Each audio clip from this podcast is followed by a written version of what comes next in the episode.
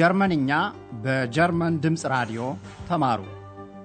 Lernen Sie Deutsch bei der Deutschen Welle ጀርመንኛ ቋንቋ እንዴታ Deutsch warum nicht በሄራድ ሜዘ የተሰናዳውን በራዲዮ የጀርመንኛ ቋንቋ ትምህርት እንድትከታተሉ እንጋብዛችኋለን።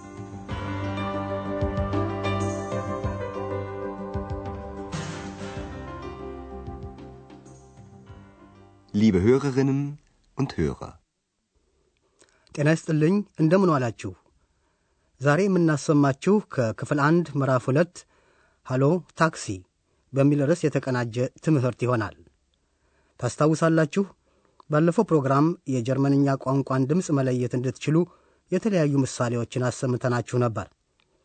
በጊዜው አቅርበነው የነበረውን ዜማ ዛሬም ደግመን እናሰማለን።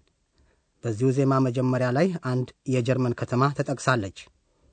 ከተማይቱ ማን እንደሆነች ማውጣታቱ ታዲያ የእናንተ የአድምጦ ተግባር ይሆናል። Verkauf dich nicht, Berlin, jung bist du nicht, du alterst so schnell, buckelst zu sehr, trägst an den Geldern der Freier so schwer, die werden gehen, dich sterben sehen, Berlin.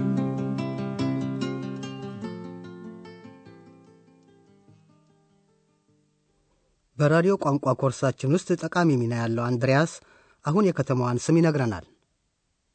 Berlin. Berlin. አንድሪያስ ባለፈው ምዕራፍ ምን ብሎ ነበር ታስታውሳላችሁ? አንድሪያስ በጀርመንኛ ቋንቋ እንዴት ይህ አንድ ዜማ ነው ማለት እንደሚቻል ይነግረናል። Das ist ein Lied.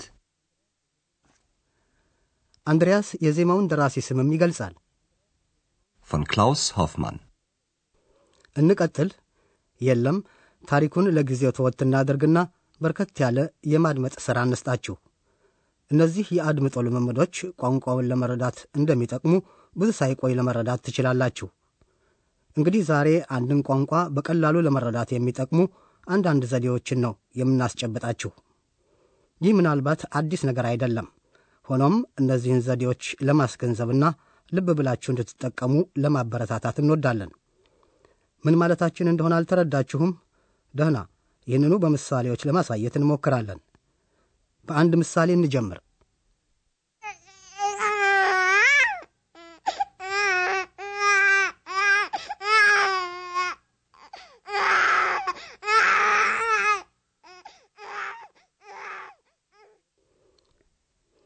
ይህ ጩኸት ለቅሶና መኮላተፍ የአንድን ሕፃን ድምፅ እንደሚያመለክት ወዲያው ሳትረዱ እንዳልቀራችሁ እርግጠኛ ነን። ነገር ግን ለምን ወዲያው እንደተረዳችሁት ለመግለጽ ትችላላችሁ። ነገሩ ቀላል ነው። አንዴ ተምረነዋልና አእምሯችን እነዚህን መረጃዎቹን እንደ አንድ ክቡር ጸጋ ጠብቆ ነው የሚይዘው። ያለ ብዙ ድካም እነዚህን ሐሳቦች ከአእምሮ ማመንጨት ይቻላል።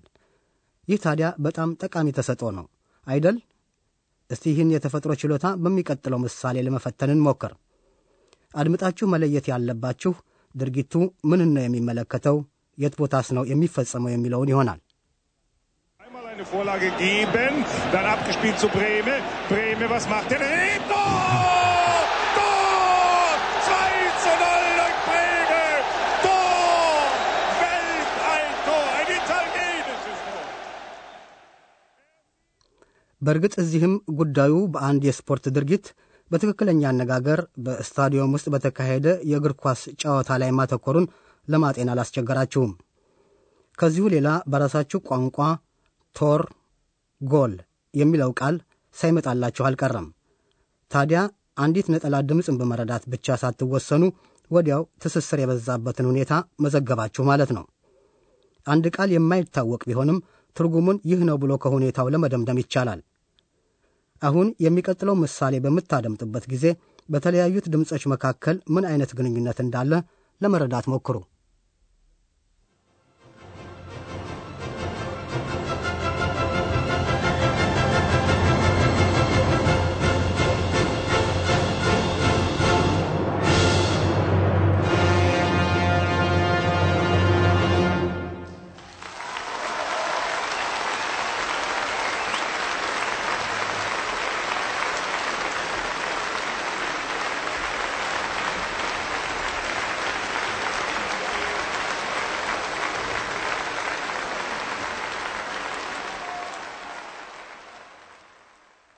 በመጀመሪያ ሙዚቃ አዳመጣችሁ፣ ከዚያም ለዚሁ ምላሽ ጭብጨባና ጩኸት። ተጫዋቹ ተካሰ ማለት ነው። ይህች ነጠላ ምሳሌ ከአንድ አጠቃላይ ድርጊት ጋር በመተሳሰር ቦታዋን ትይዛለች። ለምሳሌ ያህል የአንድ ነገር መንስኤና ውጤቱ የተሳሰሩ እንደሆነ ሁላችንም የምናውቀው ጉዳይ ነው። ይህን እውቀት ደግሞ በተለያዩት ምሳሌዎቻችን ደጋግመን በሥራ ላይ እናውላለን። በሚቀጥሉት ምሳሌዎች በተናጋሪው ድምፅ አጣጣል ላይ እንድታተኩሩ እንጠይቃለን። ይህ ደግሞ ለምሳሌ ሰዎች ብስጩ ይሁኑ ደስተኛ ለመለየት የሚረዳ ነው።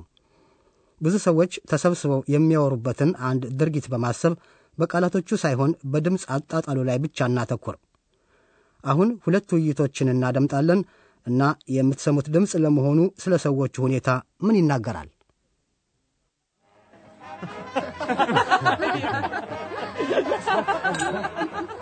Hallo, da bist du ja. Wie geht's? Mensch, grüß dich.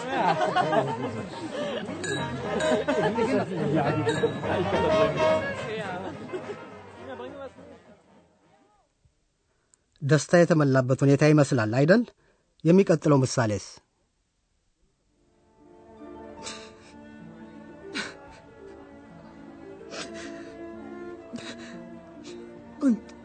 Und dann habe ich gesagt, Was hast du gesagt? ich. Also ich.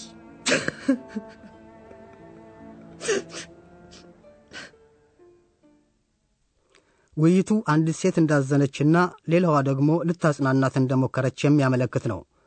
አንድ ሰው ማዘን ወይም መደሰቱን ለመመዘን የሚያበቃንን ይህን እውቀት ከዕለታዊ የኑሮ ልምድ ነው የምናገኘው።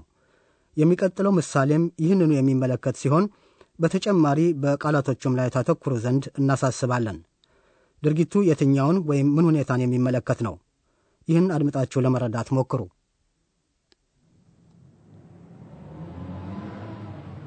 Hallo? Taxi?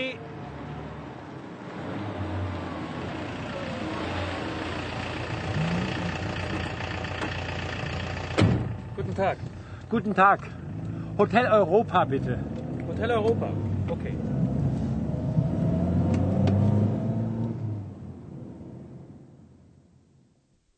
እሺ ይህን ሁኔታ የምታውቁት ነገር ሆኖ አላገኛችሁትም? እንዲህ ነው። አንድ ሰው በመንገድ ላይ ታክሲ ታክሲ ያስቆምና የት ሊሄድ እንደሚፈልግ ማለትም ወደ ሆቴል ሆቴል መሄድ እንደሚፈልግ ይናገራል። የሆቴሉን ስም ሆቴል አውሮፓ፣ ሆቴል ኦይሮፓ ብሎ ይጠቅስና ጉዞ ይቀጥላል። አእምሯችን የታክሲ ጉዞን ሁኔታ ካለው ክምችቱ ጠርቶ ያወጣል እና ምን ለማለት እንደተፈለገ ታውቃላችሁ ማለት ነው። ሌላስ የአእምሯችሁን እርዳታ በሚገባ ነው የተቀበላችሁት? ይሁንና አንድ ሰው አዲስ ቋንቋ በሚማርበት ጊዜ በአብዛኛው ይህን የአእምሮ ድጋፍ አይጠቀምም። በአንጻሩ ሁሉንም ነገር ቃል በቃል ለመረዳት ነው የሚሞክረው። ታዲያ ይህ የግንዛቤን ሂደት ስለሚያግድ ስህተት ነው። ግን እስቲ ቀደም ሲል ወደ ሰማችሁት ወደ ታክሲው ድርጊት እንመለስ። ድርጊቱን ለመረዳት በተለያዩ ቋንቋዎች አንድ የሆኑና ተመሳሳይ ድምፅ የሚሰጡ ቃላትም እርግጥ ድርሻቸውን አበርክተዋል። እነዚህን ቃላት ምናልባት ከእንግሊዝኛ፣ ከፈረንሳይኛ ወይም ከአማርኛ ቋንቋ ታውቋቸው ይሆናል። አሁን ይህን በአንድ በተወሳሰበ ምሳሌ ላይ ለመጠቀም እንሞክር። ይህም በመጀመሪያ የፕሮግራማችን ክፍል ፋውስት ከተሰኘው የጎይተ ድራማ አሰምተን በነበረው አጭር ጥቅስ ይዘት ላይ ያተኮረ ይሆናል።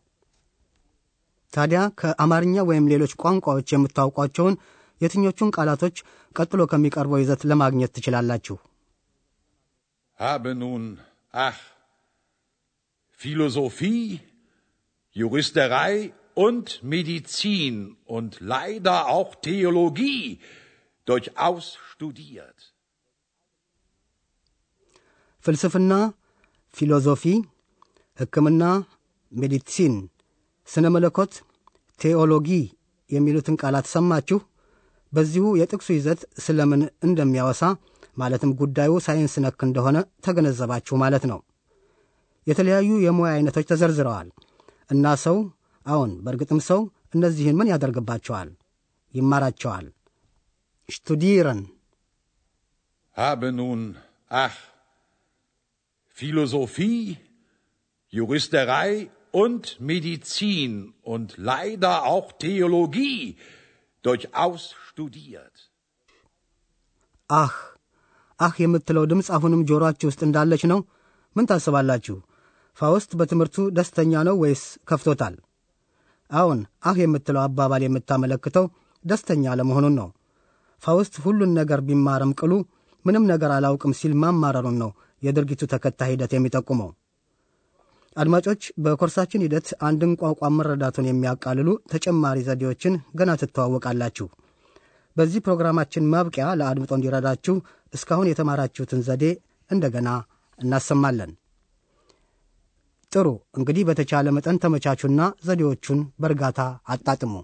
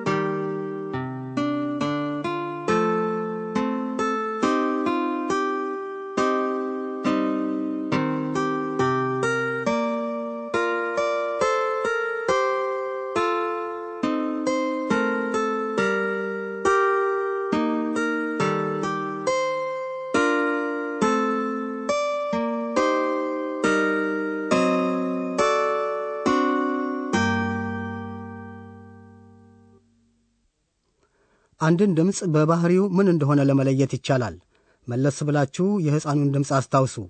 የአንድን ሁኔታ መንስኤና ውጤቱን መለየት ይቻላል ማለት ነው። አሁንም ወደ ሙዚቃው ትርኢት እንመለስና እዚህም በምትሰሙት ድምፅ አማካይነት ምን አይነት ትርኢት እንደሆነና የት ቦታ እንደሚካሄድ መገንዘብ አዳጋች አይሆንም። የእግር ኳስ ጨዋታውንም አስቡ።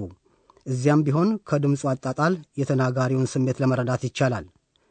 የግብዣውም ውይይት ቢሆን አይለይም።